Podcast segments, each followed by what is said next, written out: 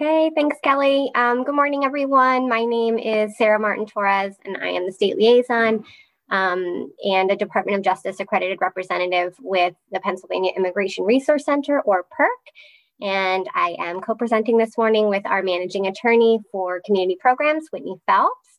Um, if you're not familiar with PIRC, um, we are an immigration legal service provider, nonprofit um, we have been around for, I think we are celebrating our 25th anniversary this year. Um, so we have our main office is based in York. Um, we also have satellite offices in Allentown and Pittsburgh. And we have um, essentially two program areas. Um, the first is our detained program, which provides um, legal orientation and some direct representation to folks who are detained at the York County Prison and the Berks Family um, Residential uh, Facility. Um, and we also have our community programs, which is obviously the program that Whitney and I work in, um, which is includes our naturalization project um, and also the Immigrant Survivors Project, which may be um, the project that you are most familiar with. Um, ISP has been around for a little over 10 years. And what we do is provide free immigration legal services to survivors of domestic violence, sexual assault, and human trafficking.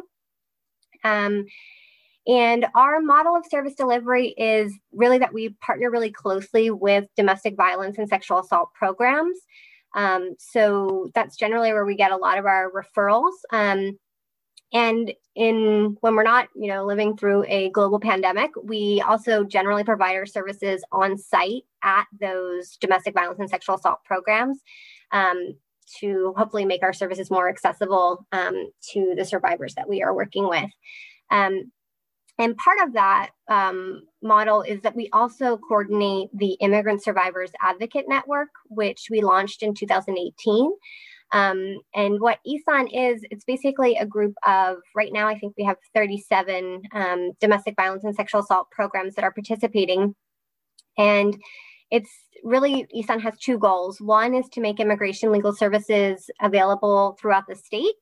Um, and really, we're we are focused on providing free, high quality, survivor focused immigration legal services um, and then, secondly, we want to support domestic violence and sexual assault programs in serving immigrant and limited English proficient survivors. Um, so, to do that, we offer, of course, our free immigration legal services. Um, we also offer document translation and telephonic interpretation, video interpretation, um, training, and resources. Um, and this is funded through a VOCA grant. So uh, all of those services are and tools are available to our members at no cost. Um, and even though the, the network is limited to domestic violence and sexual assault programs, um, there are we do have a resource bank that I, I dropped a link in the in the chat.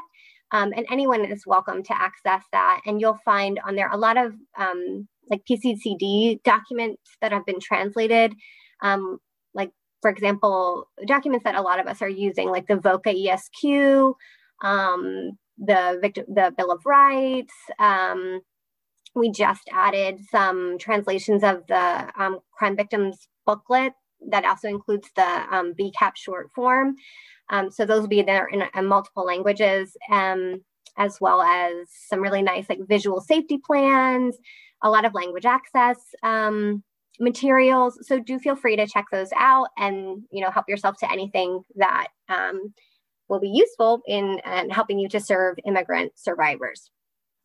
So that is PIRC and who we are. Um, what we hope to cover today in the next 90 minutes is um, we want to discuss um, the dynamics of domestic violence and sexual assault and how those can be experienced a little bit differently by immigrant survivors, as well as some of the common barriers to help seeking that immigrant survivors often um, experience. And then we are going to go through um, some of the immigration options that survivors have available to them um, and talk through some of the actual forms of relief. Um, so we will be monitoring the chat. If at any time you have questions or comments, please do feel free to um, comment in the chat and, and we'll make sure to address those. Um, or feel free to unmute um, and jump in. That's totally fine with us as well.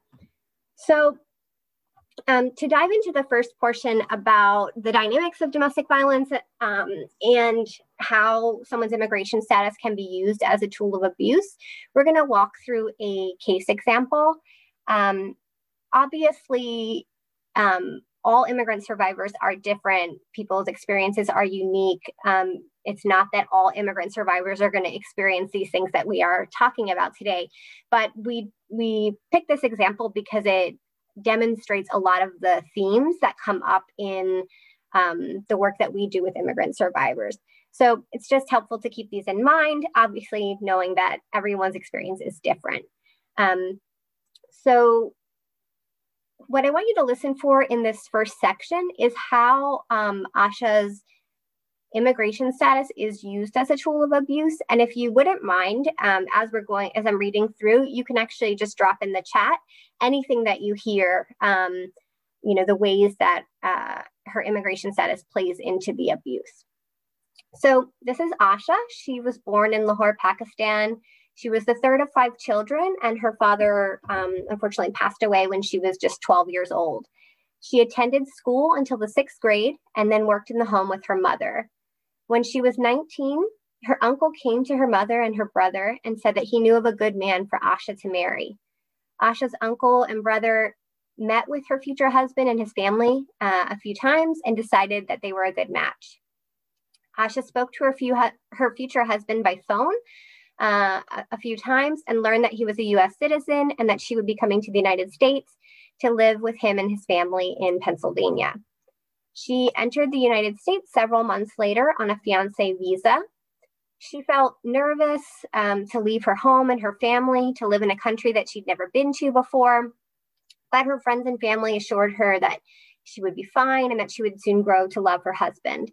Um, they were married two months after she arrived, but her husband never filed for her permanent residency, and her fiance visa expired after 90 days, leaving her without legal immigration status. Shortly after she arrived, Asha's husband took her wedding jewelry, her passport, birth certificate, and locked them in a desk drawer. He constantly made threats to divorce her and to have her deported. She couldn't leave the house without his permission, and she really never tried to because her husband was frequently telling her that if she did leave the house, that she would be arrested by the police for being here um, without legal status. She didn't speak any English, and her husband didn't allow her to take English classes, telling her, You don't need to speak English to stay at home cooking and cleaning. She had no access to money and could only call her family when her husband allowed her to. And then he listened uh, to every call to be sure she didn't tell her family members what was happening. So I see some great things coming through the chat. Um, someone's talking about isolation, which is absolutely the case in, in Asha's experience. So he did a couple of things to isolate her, right? He she was physically isolated. She was, you know, in that home in Pennsylvania. Um, she didn't know anyone. She never left. Um, she wasn't able to build any community, any um, connections in the community. He also isolated her by not letting her learn the language. Um, so she didn't speak any English and he didn't allow her to learn it. And then he also controlled her contact with her family back home, um, limiting the amount of time that she could, uh, you know, limiting her ability to uh, make contact with them and then listening to the conversations so she couldn't talk freely. Um, let's see what else we have here. A huge one, right? So he didn't assist her in um, preventing her immigration status from expiring. Yeah, so he never filed for her permanent residency. Um, and we see this a lot um, in, in these type of mixed status relationships where um, the US citizen or the legal permanent resident spouse just completely fails to file um, for the person, or they might lie about their ability to file. Um, they might hold it over the survivor's head saying, no, if you do X, Y, Z, I won't file your application. Or if the application's already been filed, if you call the police or if you leave, um, I'll withdraw this application, I'll sabotage the interview.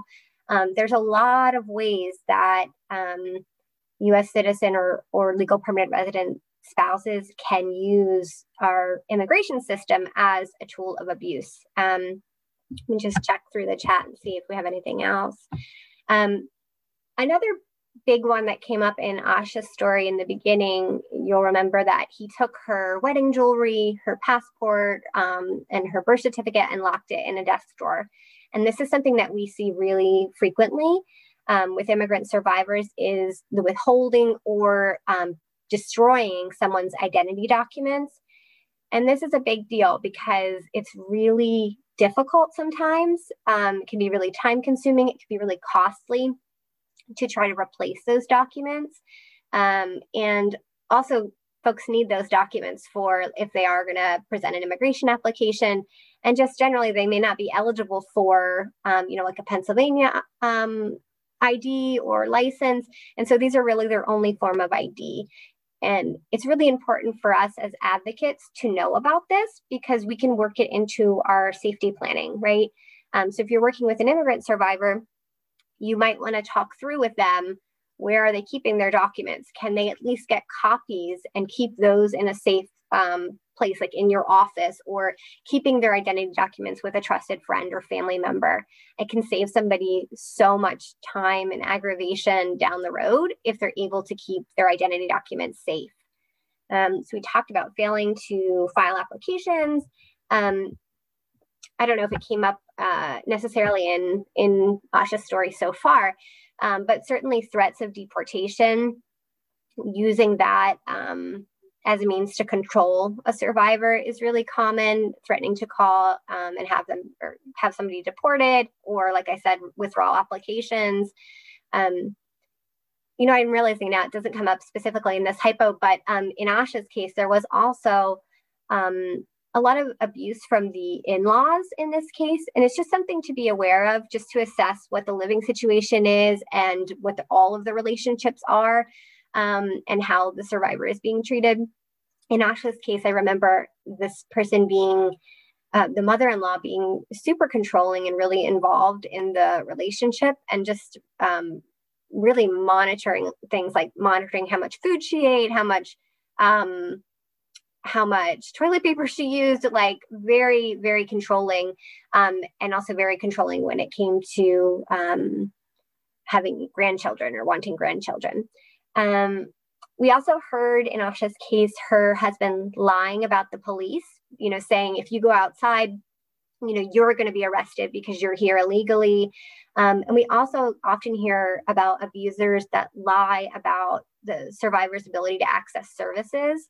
Um, so um, you want to be aware of that. A lot of times, the for the immigrant survivor, um, they may really be relying on their spouse as their source of information um, because you know this person might be from here or they've been here longer they speak the language um, so they might be getting a lot of misinformation um, from the abuser that we as advocates have to um, counteract um, Another way that um, immigration status could be used as a tool of abuse is really making threats um, against the family in the home country, something that we unfortunately see a lot of.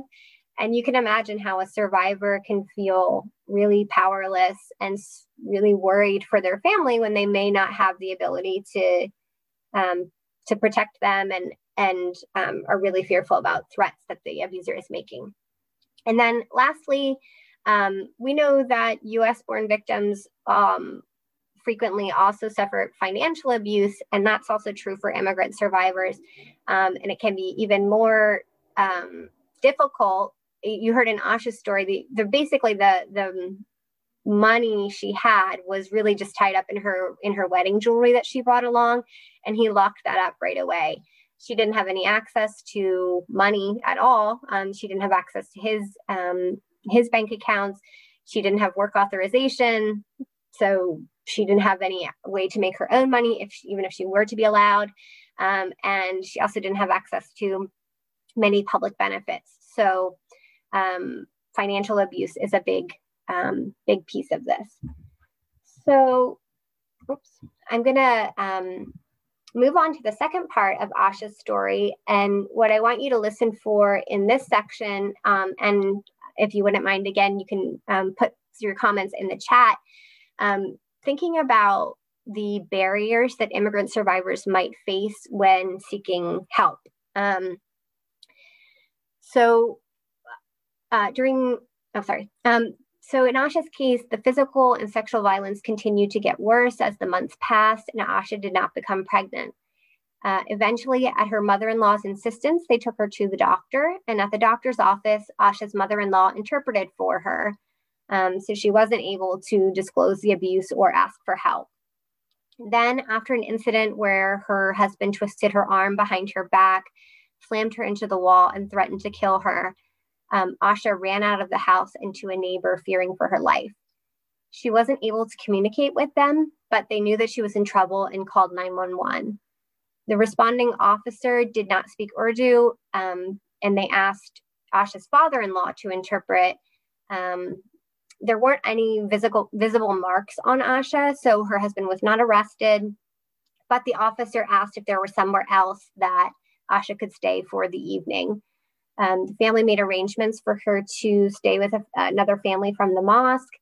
And while she was there, she was able to make contact with her cousin in California. Um, the cousin jumped online, found the local domestic violence program, and called the hotline. She worked with the advocate to make arrangements for Asha to go into shelter. And in shelter, Asha couldn't communicate with the staff or with the other shelter guests. She'd never been in a shelter before. Um, and she actually hadn't even uh, heard of, um, she wasn't even familiar with the concept of a shelter, or domestic violence shelter. She'd never heard of something like that in Pakistan.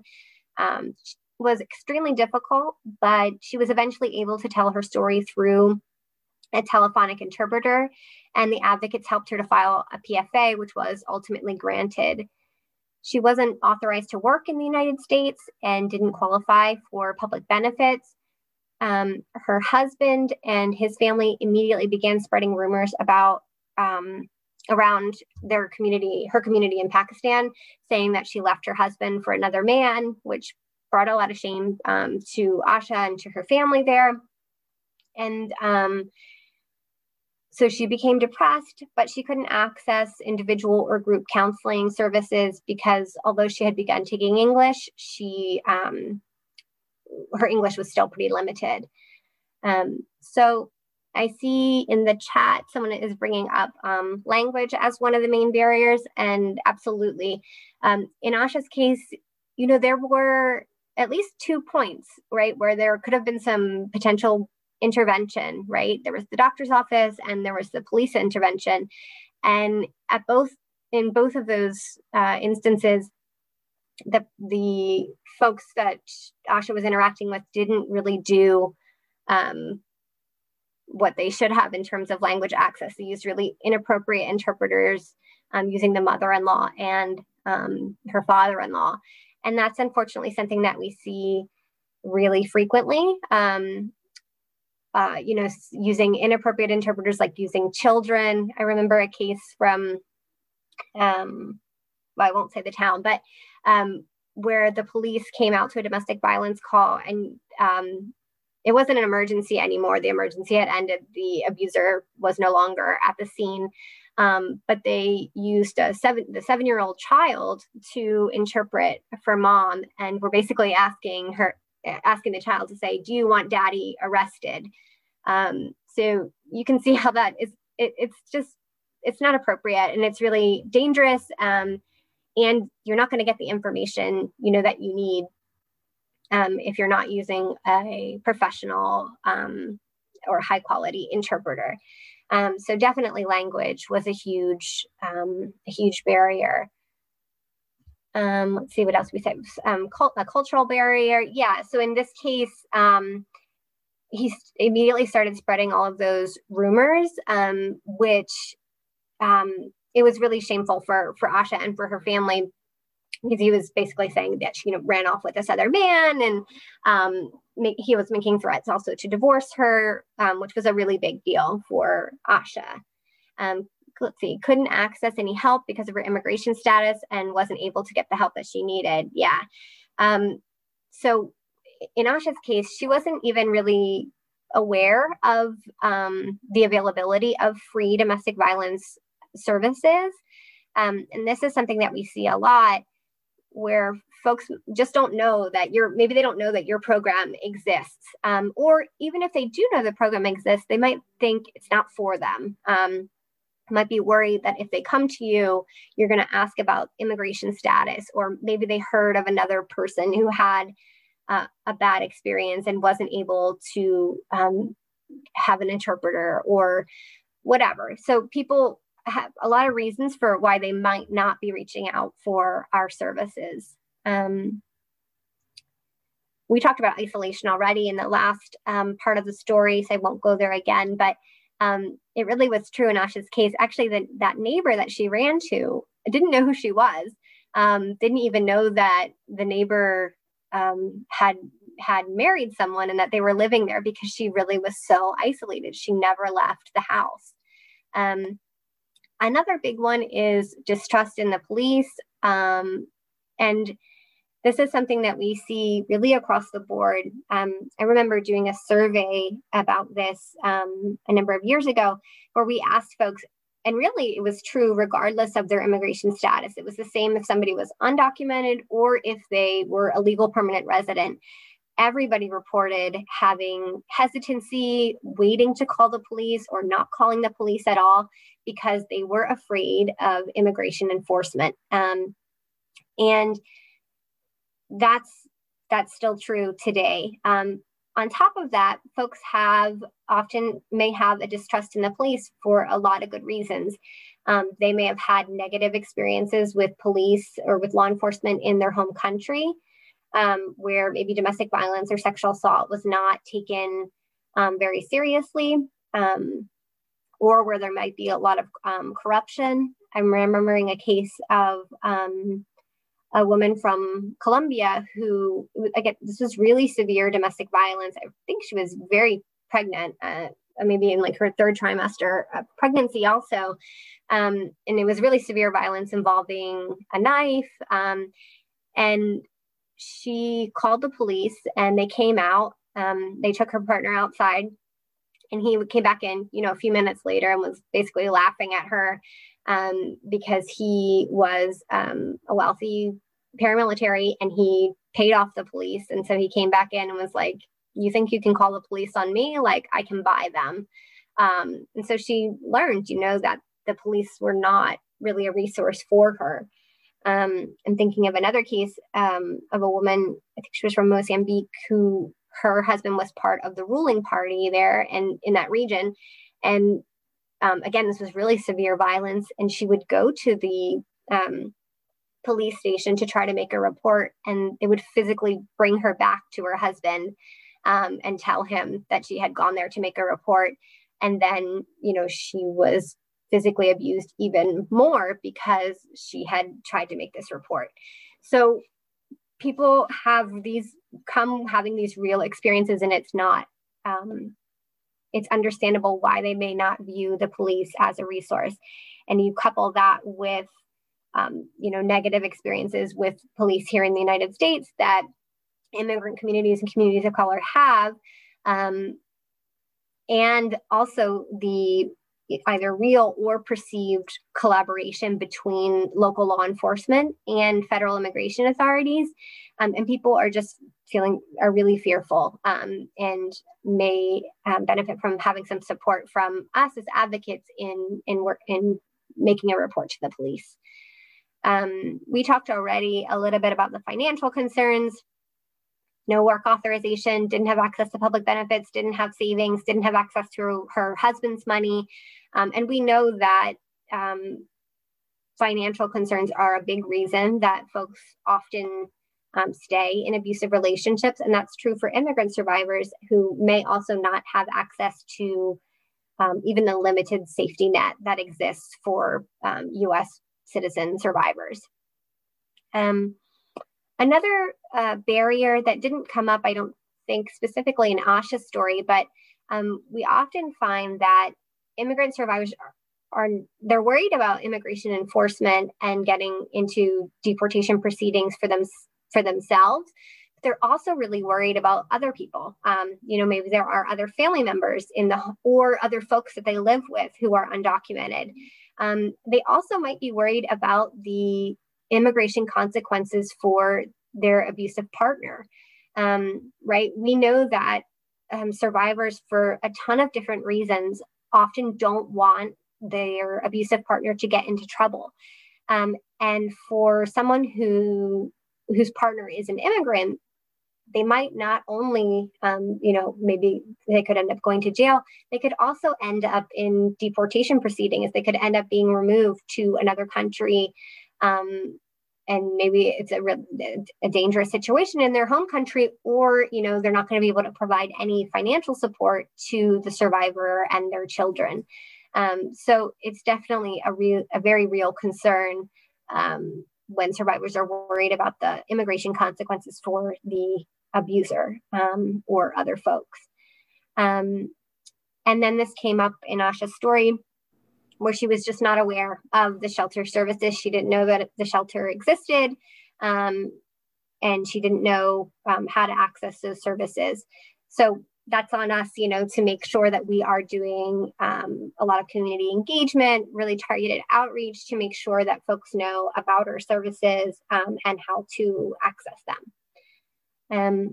So, really quickly, before we jump into all of the um, immigration options, I just want to talk through some tips and best practices for working with immigrant survivors.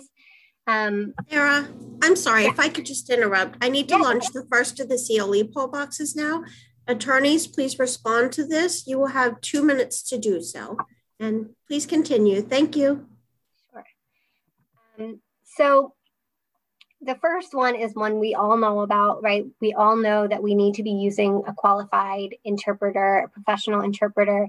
Um, this is really, there's just no getting around it. I know that it can be expensive, I know that it can be time consuming, but if we want um, to do a good job and provide our services in the way that I know we all do, we need to use um, professional qualified interpreters. Um, sometimes the survivor might um, you know this has happened to me where a survivor brings someone with them and they want that person to interpret.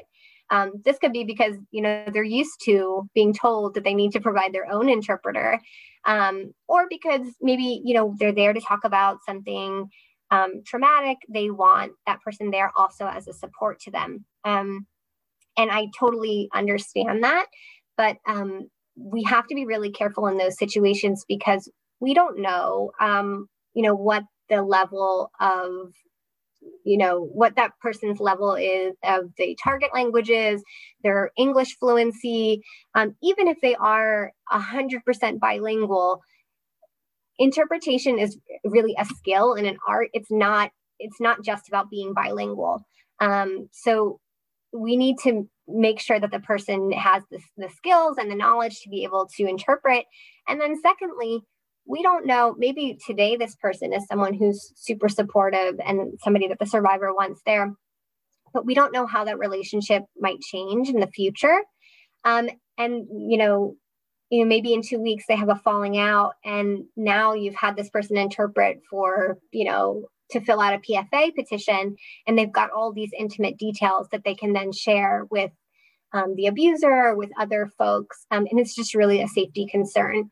So um, even if the survivor says that they they want somebody to interpret for them, I, I often tell them, you know, it's actually our organization's policy um, that I pro- that I provide a professional interpreter. Um, and it's just there's like I said, there's just really no way around it.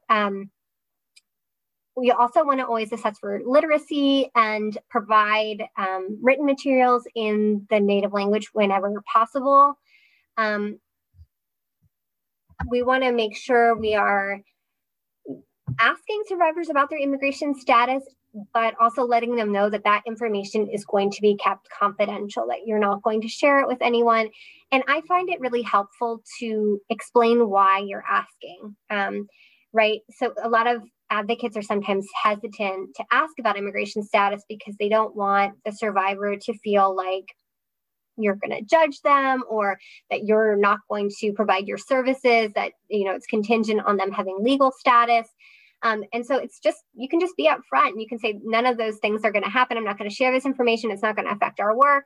I'm asking because i want to be able to connect you with a free immigration legal service provider if you have immigration concerns um, and then if if somebody doesn't want to share that information you can always provide um, information about a, a, a good quality immigration legal service provider to them. And you can say, you know, in case you need it, or if you know you've got friends or family members who can use it, and then the survivor can reach out on their own.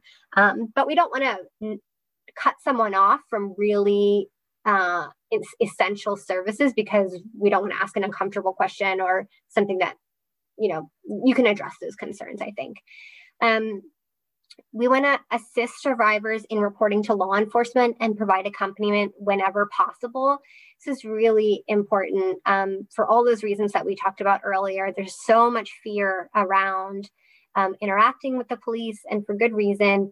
Um, so it's even if you don't speak the person's language, just having someone there that's on their side, that's keeping an eye on what's happening, can be really, really helpful. Um, and and you know accompanying someone to court. We know that um, immigration i mean we know that civil and criminal proceedings are really confusing. It's really scary. Someone's going through crisis. Um, and so that's true for for us citizen um, survivors and for immigrant survivors they may not have that even that level of familiarity with um, the courts so it's it's really really important um, we also want to tailor our safety planning to um, the unique concerns of immigrant survivors. Um, some of the ways that we talked about earlier, like talking through what's going on with documents, identity documents, um, doing some basic education around um, the laws in the United States. I find this particularly true for um, like concepts like marital rape, where folks, you know, laws are different in different countries, right? So folks may not recognize that as something that's against the law here in the US. Same with um, statutory rape. Um, depending on where folks are coming from, that may not be something that they are familiar with. And even domestic violence, you know, folks might come from a country where there aren't domestic violence laws on the books, or um, domestic violence is defined as assaulting anyone who's not your wife. Um, so it's really important to to make sure that everyone understands, um, or the survivor that you're working with understands what is actually against the law in the United States so they can make an informed decision about if they want to report, um, make a report to the police or not. Um, making warm referrals, super important. Um, you know, if you want to refer someone to um, a clothing bank, for example, you know, maybe you might just hand them a phone number uh, and, you know, send them on their way and, and that's going to work out just fine. But if somebody is limit, limited English proficient, they're going to call that number and they're going to have to go through like 12 prompts in English, or they're going to show up somewhere and be asked to provide a social security number. Um, it's, you know, our, our referrals just aren't going to be as helpful as we want them to be. So you might need to take, you know, the extra time, sit down, make the call with someone, um, to make sure that they're really going to get the service that you are are wanting to refer them to. Um,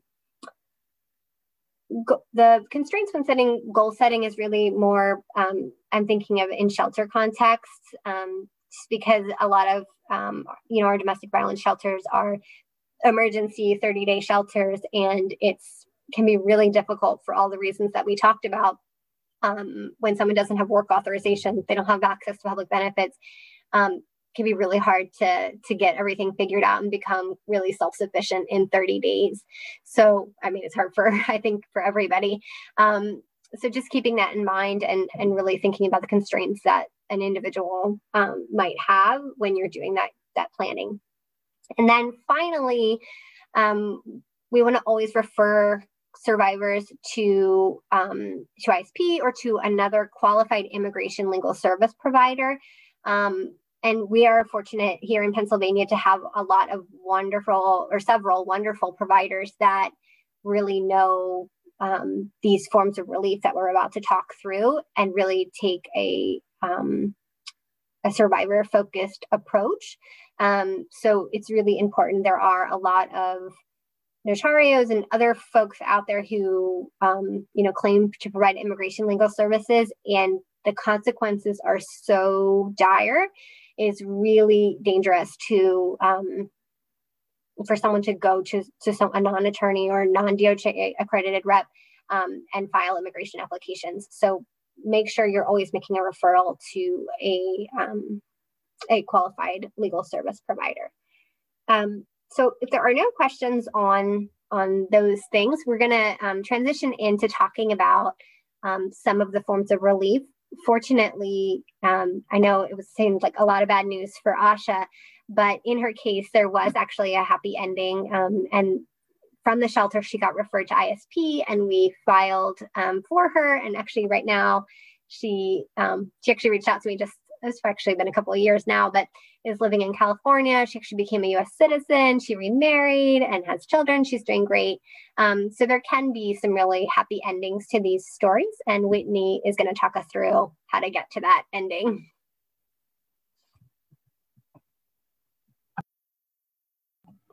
All right.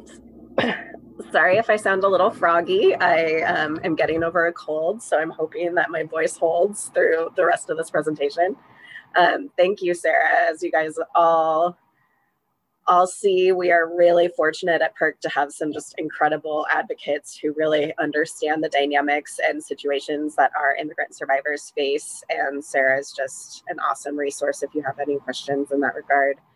Um, so, as somebody pointed out in the chat, Asha did qualify for a VAWA self petition.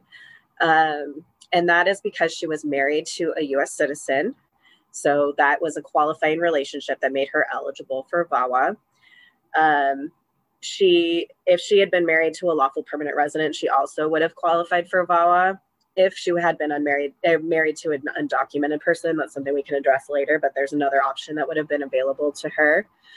Um, so the most important things that we look at when we're looking at filing a VAWA self petition is establishing that the immigrant survivor entered into the marriage in good faith.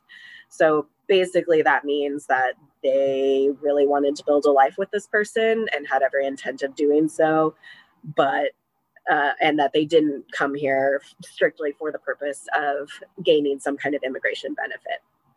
Um, and again, because her abuser was a US citizen, um, that is what qualified her for VAWA. Um, again, that could have been that would have been the case if um, her abuser had been a lawful permanent resident as well. There are other qualifying relationships. Um, if the parent is a U.S. citizen, if um, parent is a U.S. citizen, um, that child may be eligible for um, uh, for VAWA as well. but again, just to focus back on Asha's story, some of the other things we have to show is that they uh, did share a residence so that they live together.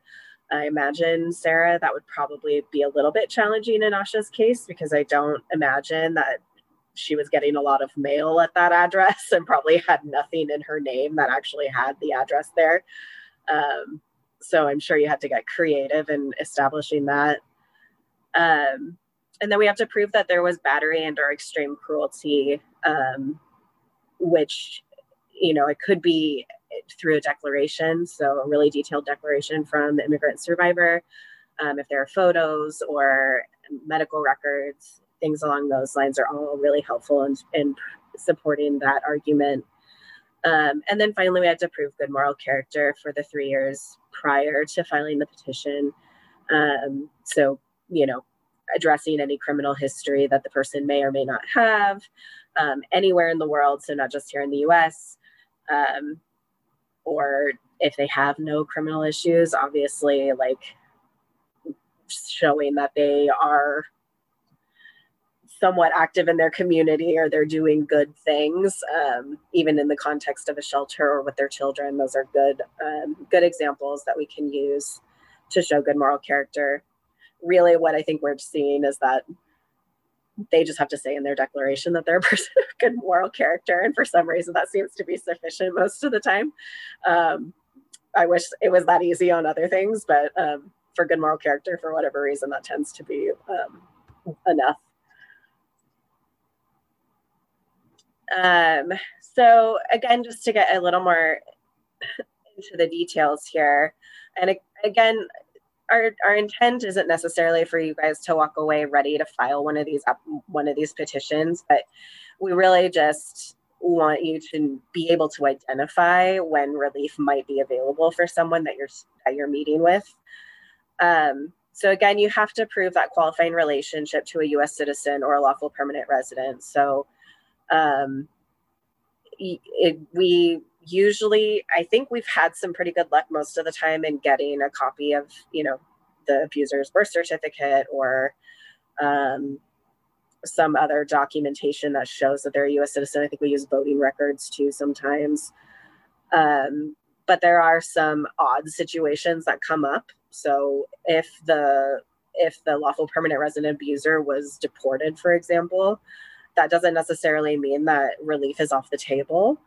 Um, you just have to make sure that you're filing that VAWA petition within two years of the deportation um, and that you have to show that the deportation was related to the abuse. So if you know they violated um, a protection order and wound up in removal proceedings, um, showing that they were removed on the basis of violate because they violated that protection order and were not eligible for other um, relief and thus were removed from the United States. That's enough to establish that.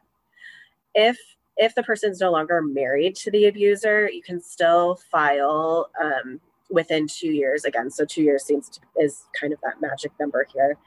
Um, so within two years of the date that the divorce became final. So if it ends in divorce, again, have to show that the divorce is related to the abuse. Um, and then you can also still file within two years if the abuser passes away. Um, so those are two or two additional things to kind of keep in mind because life happens and not always as straightforward as we would like. Cases aren't always as straightforward as we'd like them to be. Um, again, so uh, establishing good faith marriage is it's not about proving that they loved each other. You don't have to prove that. You have to prove that their intent was to build a life together. And so in Asha's case, it was an arranged marriage. Like if you were having to prove that she had like these deep romantic feelings, probably we wouldn't have been able to establish that. But we can establish through um, through you know communications with her family members and other um, cult just cultural like a cultural understanding of an arranged marriage things along those lines that the intent of this marriage was not for her to come to the US and get legal status but instead was to build a life together with this man. Um, so again good faith marriage is it's something that we have to prove a lo- for a lot of these forms of relief and it really is about the intent of the marriage being to establish life together and not just to get immigration status. So, so um, battery and extreme cruelty. Um, you don't have to show that there's a risk of future abuse. It's enough to prove that there was abuse in the past. There's no requirement that the that the immigrant survivor leave the abuser. So we do have cases where we're working with somebody who is still living with their abuser um, or he has even reconciled with the abuser. Um, and I think we've had, I think we also have a case, had a case somewhat recently where it got to the naturalization stage and we because she was naturalizing based on her marriage to a US citizen, but had filed um maybe maybe it was a battered spouse waiver. Well anyways it doesn't matter. But but we we basically asked that they explain like how like okay so he was abusive. So you got this status based on him being um, cruel to you and treating you very poorly or in an abusive manner like how are like you're still with him and you're qualifying for naturalization based on this marriage. So what happened? And essentially they were able to just say like we went to marriage counseling. He did a lot of work and our marriage is um, stronger now than it was before. And that was enough to um, allow it to move forward um, so again just some examples of what we would look for to prove extreme um, to prove battery or extreme cruelty police reports complaints um, pfas um, medical records um, records that they're seeing a therapist, um, getting a great letter from a psychiatrist or psychologist regarding, you know, their findings during their therapy sessions is always really helpful. Photos of injuries, photos of damage to property, um, letters, text messages, emails that the abuser sent, the criminal docket sheet showing that the abuser was prosecuted in some way for the abuse, um, affidavits from family members, friends, neighbors, um, letters from therapists, social workers, or shelter staff just attesting to the abuse that they um, know that the person suffered.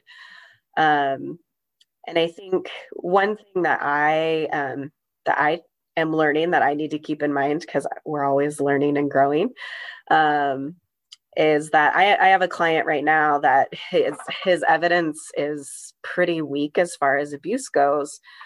But I think that if I go back to the basics of looking at um, the power and control wheel and really talk through the power and control wheel with him, I suspect that there's more there than is apparent just on the surface. So sometimes we do have to do a little bit more digging to really um, find the that evidence that we need. Um, and sometimes it does mean just like a really detailed declaration again to establish that abuse occurred. Um, so eh, there's no minimum amount of time that we have to show that the immigrant survivor and their abuser lived together.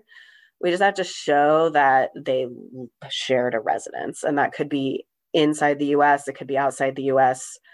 Um, but the person must currently reside in the United States. Um, so again, going back to you know Asha's case, and Sarah, feel free to chime in if you think of you know ways that you established the joint residency requirement.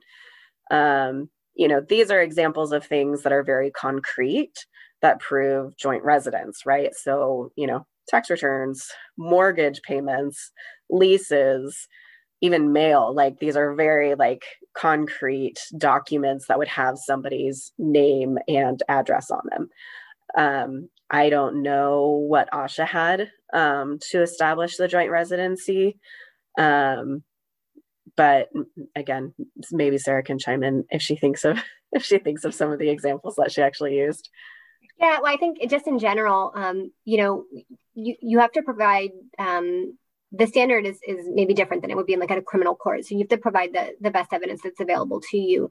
And these applications do go to a particular um, service center. Um, where supposedly the adjudicators have received training on domestic violence.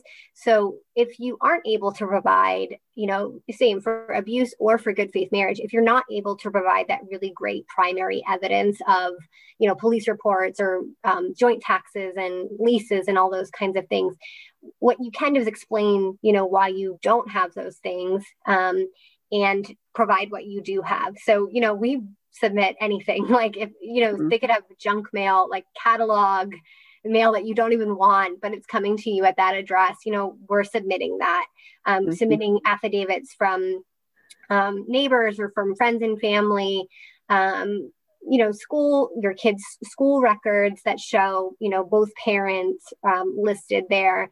Um, obviously, it's great evidence if, if there are biological children that the couple shares. Um, that's good evidence for for a good faith marriage um, but yeah sometimes we just have to get really creative and explain what we don't have mm-hmm. um, and and often we're able able to do that with a, a little bit of work yeah well and i think too it's really important to keep in mind that often the lack of evidence is further proof of the abuse right and so again we're supposedly submitting these applications to a service center that is trained on the dynamics of domestic violence. Um, so we hope that they understand that when we explain, like, this person was so isolated that their name is not on any documentation, like, we don't have any evidence other than their statement or maybe a letter um, that that should be sufficient because again the standard is is is lower. It's best evidence available not primary um, it's not definitely not something you would you would um, be required to meet in um, criminal court or even in civil cases. Um, so moving forward, again, finally, the good moral character requirement. So again, we're focused on the three years prior to submitting the application. What is good moral character? Um, it's according to USCIS, it's measured by the standard of of the community, but does not necessarily require the highest degree of moral excellence. Um, there are some there are some ways in which someone can be prevented from proving good moral character and those examples are given here on this slide. Um, although i'd really i i'm definitely like a very wonky like into statutory language kind of person and so i'd love to get into a really deep conversation about what a habitual drunkard is. Um, um, and again like at the end of the day good moral character is discretionary. So it all depends on what you're able to submit and what you can show. Um, I think we recently had an RFE in our office where they basically said, Well, you forgot to say in your declaration that you're a person of good moral character. We updated the declaration, added a sentence that said, I am a good person of good moral character. And that was enough. so, I mean, obviously, we don't want to just bank on that always being sufficient, but um, just keeping in mind that good moral character is a very amorphous thing. Um, so again, just some examples of things that you can submit to support good moral character. You know, letters from family and friends, employers, if their person is working, awards or certificates that the person's received. So like if they've um, maybe they're taking ESL classes and they've completed, you know, a couple of courses, if they've gotten a cert- if they've gotten certificates or things along those lines. Um, letter from the school, from children's school, saying this person's parent is really involved and is really great. Um, things like that are all going to go to support that good moral character requirement.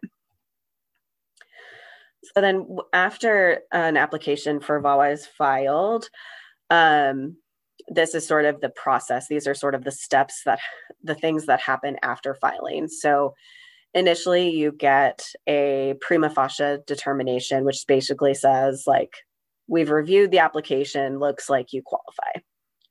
Um, then you got the work permit and social security card. And once they've processed, um, so the VAWA self petition, there are two, two steps. The first is to establish that the person qualifies for VAWA protections. So, again, all of the things that we've talked about previous to this um, then the second part of it is the adjustment of status application, where they are asking to become a lawful permanent resident on the basis of being of qualifying as a VAWA self petitioner. So uh, the end result that we hope for always is to get somebody a green card. Um, and not to get too too much into the weeds, but technically, yes, you could just file for VAWA, the first part of that, it doesn't really do a lot. It provides some level of protection, but in the end, if you don't qualify to adjust status for whatever reason, you know, you just have that limited protection and that's it. There's no opportunity for getting a green card. Um, and then obviously in the end, we all hope that they that the person is able to naturalize and become a US citizen. Questions on that? I we really like love to hear from you guys if you have questions. This is all um, a lot of information, we know. Um, and you can put it in the chat or you can just shout it out where we can just move forward. Um, so let's say and I need to move. There we go. Let's say that instead that so let's say that instead of not filing um, anything for Asha, that instead um, her husband had filed all the appropriate petition paperwork and she had become a, a lawful permanent resident but became a conditional resident because their marriage was so was so new when they filed that petition. Um, sorry. So just to respond to the question that popped up in the chat um, if the abuser is undocumented really the best option is a u visa. And i best option i use that in very loose terms. Um, so if if um, so if Asha's husband had actually completed the petition and she had been able to adjust status and become a lawful permanent resident, because they had been married for less than two years by the time that petition was granted, we're just going to assume those facts here. Um, she would have gotten a conditional green card. And a conditional green card is only valid for two years, whereas um, a um, you know, normal, I guess, green card is valid for 10. And you have to actually ask that these conditions be removed. And essentially, the goal of this is to prevent marriage fraud. It's another mechanism through which that they can, USCIS can assure that, in fact, this person did get married to this other person in order to build a life together and not just to get an immigration benefit. Um, so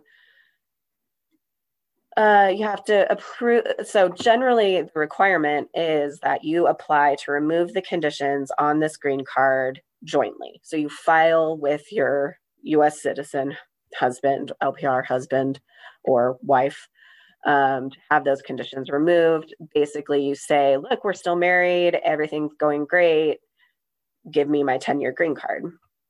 But we all know that that's not always how things work.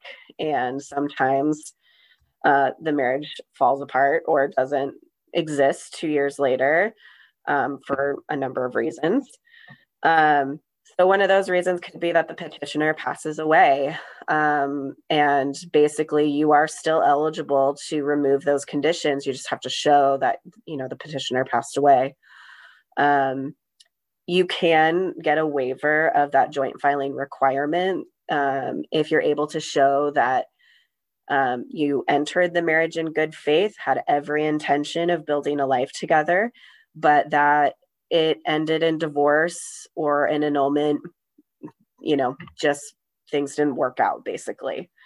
Um, and then the the last two um, are a little different. So you can also apply for a waiver of that joint filing requirement by showing that the immigrant survivor was subject to battery or extreme cruelty. So again, we're still looking, we are looking at things like we were talking about with the VAWA self-petition.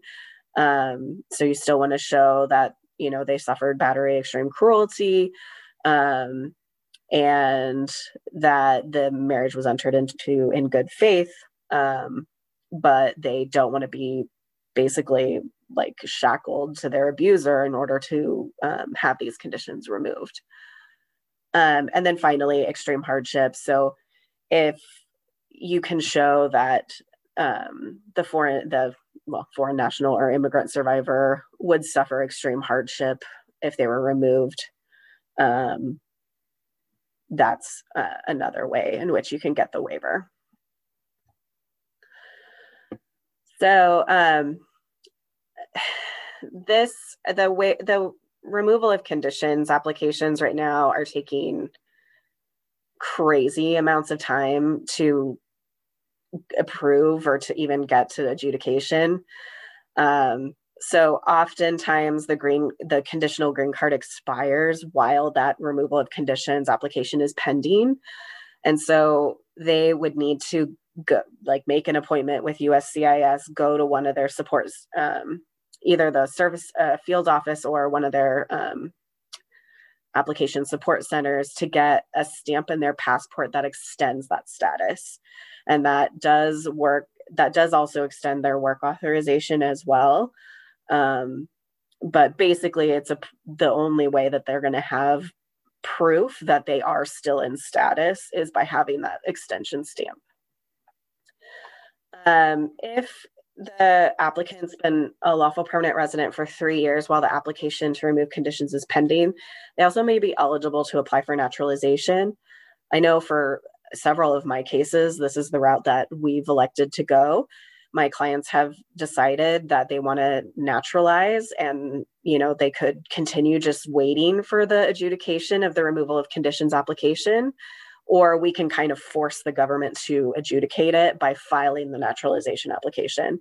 So essentially, what ends up happening is the naturalization application gets processed, they get to the interview, and during that interview, the officer will have to adjudicate the removal of conditions application first. And then after that, we'll adjudicate the naturalization application. Um, so this is just kind of our way of forcing the government to do their job. Um, but obviously, we want to make sure that this person is actually at a point where they can naturalize. So we want to take into consideration all those things that we we look at when we um, when we look at assisting somebody with naturalization? Can they pass the, the English and civics exam? Um, and are they, in general, eligible for naturalization? So you still want to go through that analysis as well. All right, so I'm going to turn this back over to Sarah and give my voice a rest. okay, so um, you know, VAWA self petitions and the um, battered spouse waiver are really great options for a lot of folks, right? But it only helps people who have that qualifying relationship. Um, and so there's a lot of people that are left out from that, right? We have folks who are, um, you know, sticking with the DV scenario, you know, maybe folks who are not married or they are married, but the abuser is not a legal permanent resident or U.S. citizen, you know, VAWA is is not going to help them. Um, but one thing that might help them is the U visa, which probably a lot of you are already familiar with. Um, but I'm going to quickly go through some of the uh, eligibility requirements, and then I'll go through each one um, in a little bit more detail. But basically, the U visa is for um, victims of crime um, where the criminal activity happened here in the United States or it violated the laws of the United States. The person also has to demonstrate that they suffered substantial physical or mental harm as a, res- as a result of the abuse. And then the really key thing about the U visa is that the the survivor has to have been helpful is being helpful or is likely to be helpful in the investigation and or prosecution of the crime so when you think about VAWA and battered spouse petitions, you can think qualifying relationship um, and abuser status. When you're thinking about the U visa, the thing you want to remember is helpfulness or cooperation.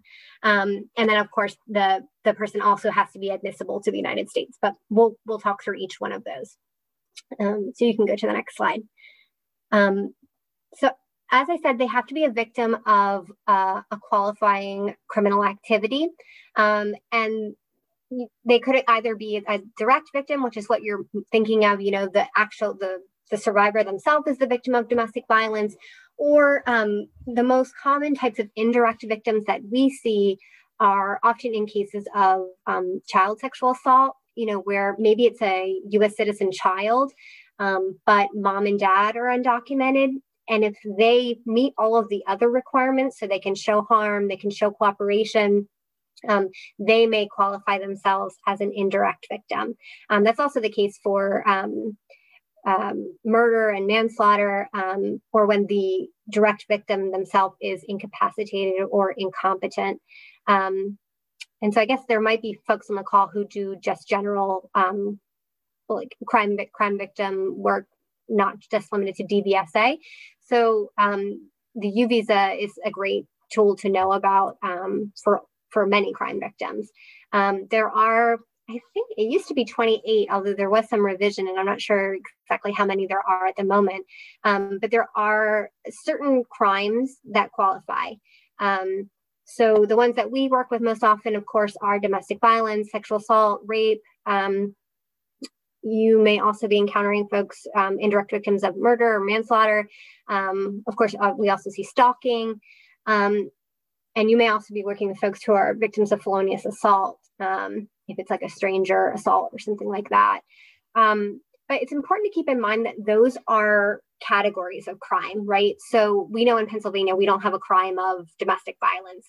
Um, but so the, the crimes that we often file U visas for based on domestic violence are like simple assault, harassment, um, subject of physical contact, um, terroristic threats. Um, you might even do a U based on um, like property damage stuff when it's happening in between intimate partners. Um, so that's important to keep in mind. And so you can make an argument that a crime is similar to one of these and fits in within the category of these crimes. Um, so we can go ahead. Um, as I said, the really key thing that you want to be looking for for a U visa is helpfulness. Um, and helpfulness can look a lot of different ways. There's not one set thing that says, yes, this, this is cooperation. Um, but of course, uh, you know, USCIS doesn't just take the survivor's word for it that they say, "Oh yeah, I cooperated in that in that case." Um, they do require a form, which is the I-19 um, Supplement B, and it has to be signed by um, the head of the law enforcement agency or the head of the agency um, that was investigating or prosecuting the crime. So most often, that is, you know, chief of police, the district attorney. Um, they could also designate someone who has supervisory responsibility to be the designated certifier. Um, there are other agencies that can sign. Um, judges, like in PFA cases, can sign. Um, child protective service agencies can sign. Um, Department of Labor. Um, so there are a lot of different certif- potential certifiers. The ones that we see most frequently are um, police and prosecutors. So as I said, it's it's really um, there's not one set thing that is cooperation. It's really to the dis- at the discretion of the certifier, um, and the certifier is really just verifying two things: one, that the person was a victim, and that they have been cooperating, are being co- are are cooperating, or are likely to cooperate in the investigation and or prosecution. So there is no requirement, um, for example, that an arrest be made. There's no requirement of a conviction. So it could look like Asha's case, right? Where she, the, the police were called, they came out, they interviewed her. Um, they didn't find enough evidence um, to make an arrest or issue any charges. And so they just, um, you know, had the family make arrangements and um, she, she stayed somewhere else for that night. Um, so that's a re- you know, a report only case, she could still qualify for a U visa if she's able to get the certification from that police department.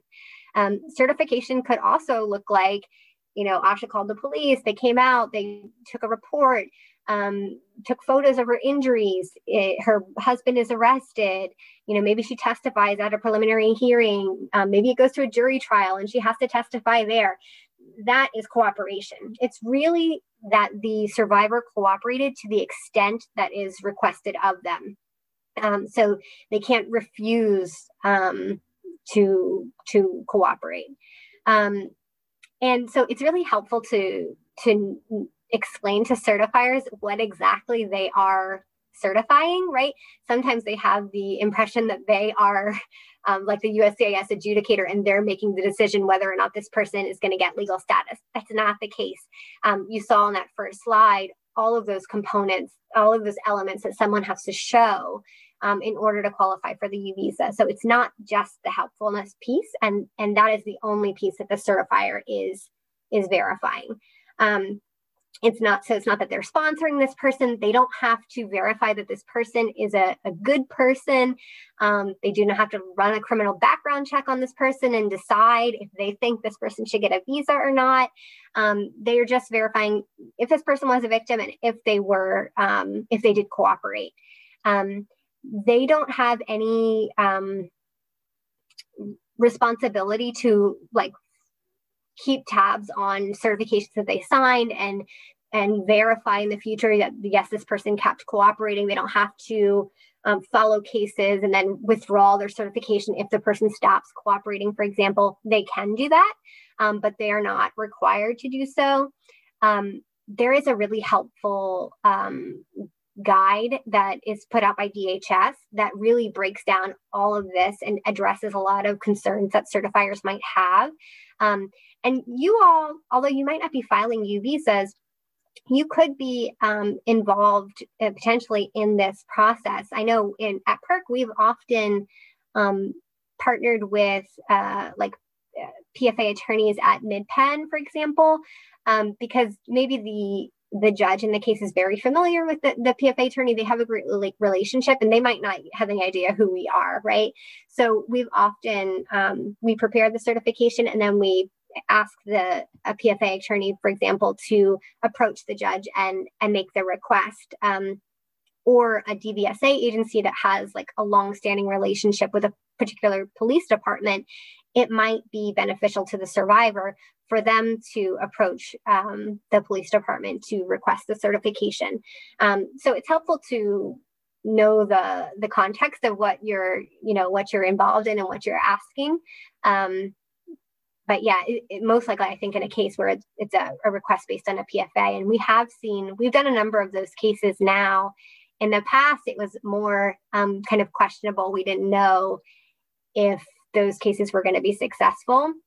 Um, but I think we actually just got our first conditional approval of a case based on um, a certification based on cooperation in a PFA. And I don't know if there are other immigration legal service or providers on the uh, call, feel free to um, comment in the chat if you've had success in those cases too.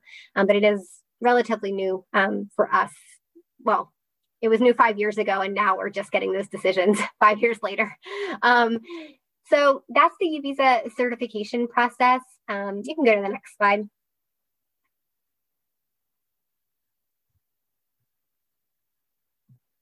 Oh, thanks. Um, as I mentioned, so you have to prove that you're a victim of one of those qualifying crimes. The crime happened here in the United States. Um, you also have to show that you suffered substantial physical and or mental harm um, as a result of that crime. Um, and one of the ways that we often show that is with a letter from a service provider, like from a, a domestic violence or sexual assault um, counseling agency um, that can really go a long way. And it's another way that you might be involved in one of these types of cases. Um, because while some crimes you would think it's obvious, you know, in a case of rape, it's obvious that this person suffered substantial harm. I mean, I think we've gotten a request, an RFE, a request for evidence, um, asking us to prove that um, the substantial harm and immigration, uh, USCIS really likes to see that someone sought services. I guess in their mind, you know, if you really suffered, you would have sought services. And so um, that can be a really helpful piece of, of these applications in proving the substantial harm. And, um, and then lastly, of course, you have to prove that the person has, is, ad, is admissible to the United States. Um, uh, there's listed here a bunch of the more common grounds of inadmissibility. Um, you know, if someone entered the United States without inspection, um, they've been in the United States without um, authorization, they maybe have some criminal issues, um, they might have a prior deportation, or they committed some kind of fraud or misrepresentation to get an immigration benefit, or maybe they made a false, you know, they applied for a driver's license using a, a Puerto Rican um, birth certificate, for example, and they made a false claim to US citizenship, um, those things can all um, be barriers to establishing admissibility. But fortunately, with the U visa, there is a very, very generous waiver, and almost anything can be waived. The only things that cannot be waived are things that relate to national security. I think, like if you were a Nazi or if you were involved in like extrajudicial killings, um, those things cannot be waived. But the majority of the issues that our clients come to us with can be waived. Um, and it's really a balancing act. It, I think the standard is in the public or national interest or something like that. But um, it's really just a balancing act of, you know, yes, they may have these negative um, factors from the past, but they have all of these positive equities. You know, they've got U.S. citizen children that they're the primary um, caretaker for. You know, maybe they are active in their um, their uh, faith community. Maybe they are active in their community, or they you know volunteer at their kids' school or whatever. Um, and it's not. It sounds like a a, hot, a big, um, you know, a difficult standard, but it's really it's not. Especially when it's um, when the issues are minimal, like it's just they entered without inspection, um, most times you're going to be able to to demonstrate that on the whole this person is a good person. What I do is I try to make it like the person that you would want to be your neighbor, right? Um, or um, you know, I'll even submit, you know, I'll put pictures of the mom with her kids, or you know, pictures that the kids have drawn, or letters from the kids. Um, I have no idea if it's actually um, effective, but I think if I were an adjudicator looking at it, I would think, yeah, I want to keep this this family together. Um, so you do have to prove the um, admissibility or um, or submit the waiver application and, and qualify for the waiver. Um, what's great about the U visa, you can go on to the next slide. I don't actually know if it's here in the slides, but what's great about the U visa is that you can also um, you can also include um, family members as derivatives. So if um, if it's an adult victim, they could apply for unmarried children that are under that are under age 21. Um, they can also apply for non-offending spouses. If it's a child victim, um, they could apply for si- siblings up to age 18. They can apply for parents. Um, so you can include others in your application. And really, um, that's one of the goals of the U visa is, um, you know, that it is humanitarian in nature and it is for family unity. And then, of course, the other, you know, um, reason that the U visa was created, and perhaps the primary reason is that it's really meant to be a tool for law enforcement. Um, because of all those things that we talked about early in the presentation, um, where immigrants might be hesitant to cooperate with the police, um, this is meant to really be an incentive and a tool that law enforcement can use in order to um, keep immigrant victims in cooperating in the criminal justice system so that folks are not able to victimize immigrant communities you know with impunity and without um, any consequence. Um, so the we talked about processing times for um, for the 751. I don't know if we talked about it for VAWA, but um, for the U visa, if you know about the U visa, you know that the processing times are out of control.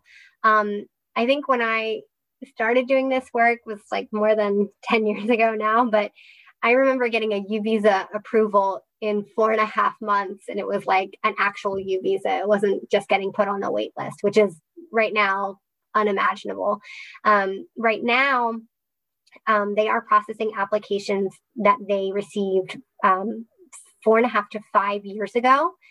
Um, and there are only 10,000 U visas available each year, and that's by statute. There's a cap. Um, and so there's something like 270,000 pending applications. So right now they're looking at cases that they, that they received five years ago. If you're applying today, knowing that backlog that they have of 270,000, you're looking at much, even much longer. Not all of them are going to be approved, but you're looking at maybe 10 to 12 years. So um, it's it's ridiculous. It's insane. Um, and currently, or up until now, there's been really no relief. So while your application is pending, you you don't have deferred action which is essentially protection from deportation. You don't have um, work authorization. So you're just struggling and trying to make it until you finally get a decision like five years down the road.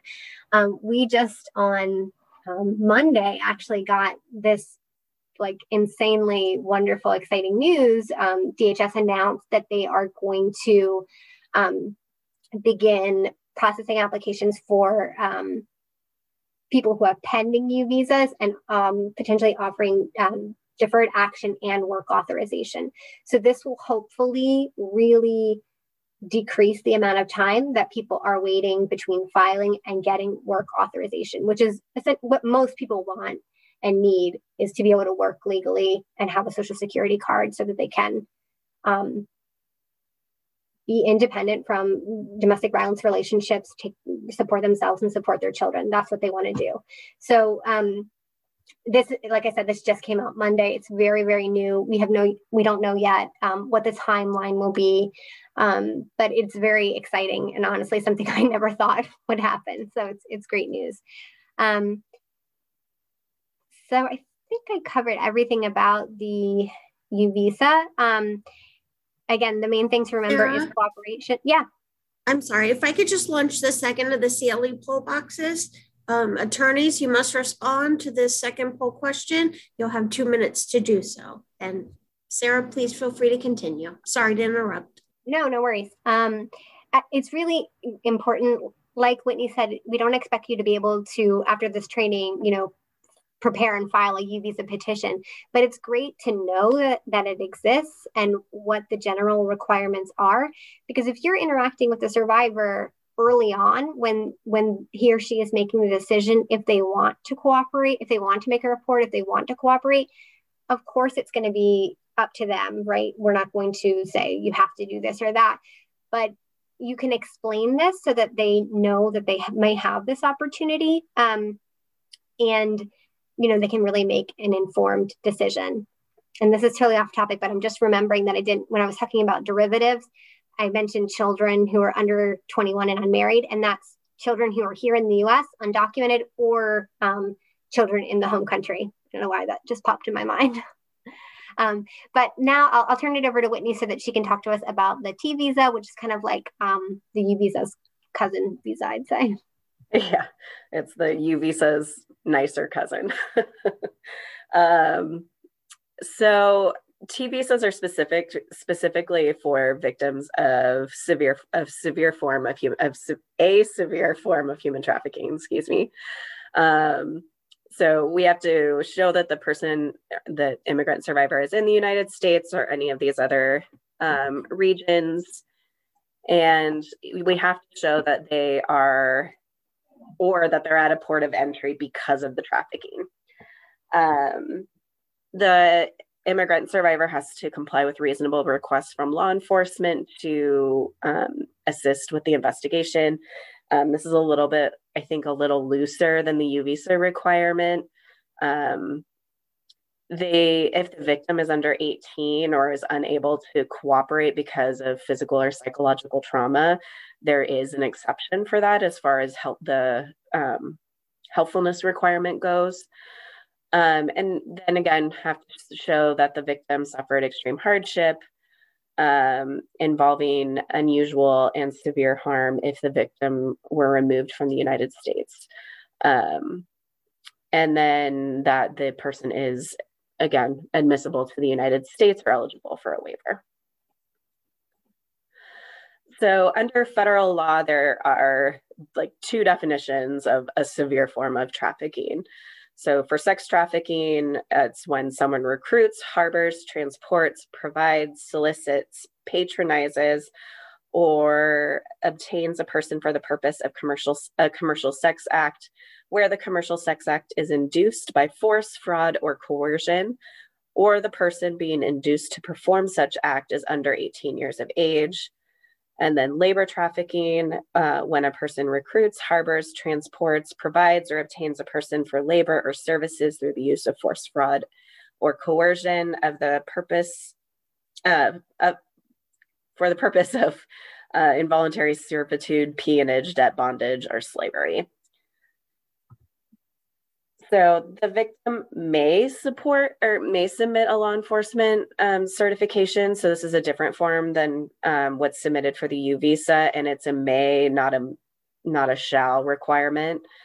Um, if they're unable to obtain the certification, they can submit some sort of secondary evidence of helpfulness. So some sort of you know declaration saying all the ways that they were helpful, um, or again, if they fit into one of those categories, they're under the age of 18 or they're unable to assist because of uh, physical or psychological trauma, um, that would need to be documented as well. And we've got like three minutes, so I'm going to kind of blow through this. Um, so for um, the presence in the US, like the focus is really on the reason the person came to the US originally. So if the victim um, escaped trafficking, a trafficking situation prior to making a report to law enforcement, they must explain why the human trafficking situation has made them unable to leave the United States. Um, like I said, really going to blow through this. Sorry, guys. um, so extreme hardship. So if they were like to be sent back to their home country, we have to show that it was it would be more than economic harm. So, um, you know, if I go back to Guatemala, like I'm not going to be able to find a job. It has to be something more substantial than that. Same thing with social harm. It has to be more than, you know, because I was trafficked to the United States um, and was subject to um, sexual slavery, that um, I'm now unsuitable for marriage or for employment. I'll be shunned. Again, it has to be it has to be more than that. So you want to look at things this considerations like age and the situation including medical or mental health needs of the um, of the victim and whether or not they'll have access to services in their home country. Um, whether the government's going to pro- whether their home government is going to provide them with any protections from being trafficked again. Um, and any likelihood that they'd be victimized even in some other way in their home country. Um, if the victim is going to be um, punished because of being trafficked um, so by either by the government by the traffickers or even based on social practices um, and whether the native country their home country is dangerous because of war or civil violence. So these are just some additional considerations to look at um, in order to establish that extreme hardship standard. Um, so the benefits um, four years of non immigrant status, four years of employment authorization. Um, there is some limited access to public benefits. Um, it's somewhat similar to ref- what refugees are eligible for. There is, this is a pathway to lawful permanent residence. So you're eligible after three years um, to apply for permanent residence. If the investigation is concluded earlier than that three year period, you can apply er- earlier.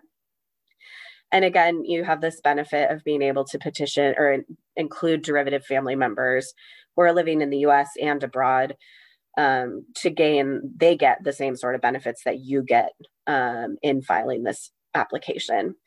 The processing times are not backlogged like they're for the U visa. So, you know, if there's any argument to be made that a case could be a T and not just a U, I think we we probably file both in all honesty, but we uh, try to include try to apply for the T whenever we can because it's so much faster um, than waiting for the U. All right. So, like I said, we really, really, really blew through that last section so fast. But if you guys have any questions, please feel free to ask. Um,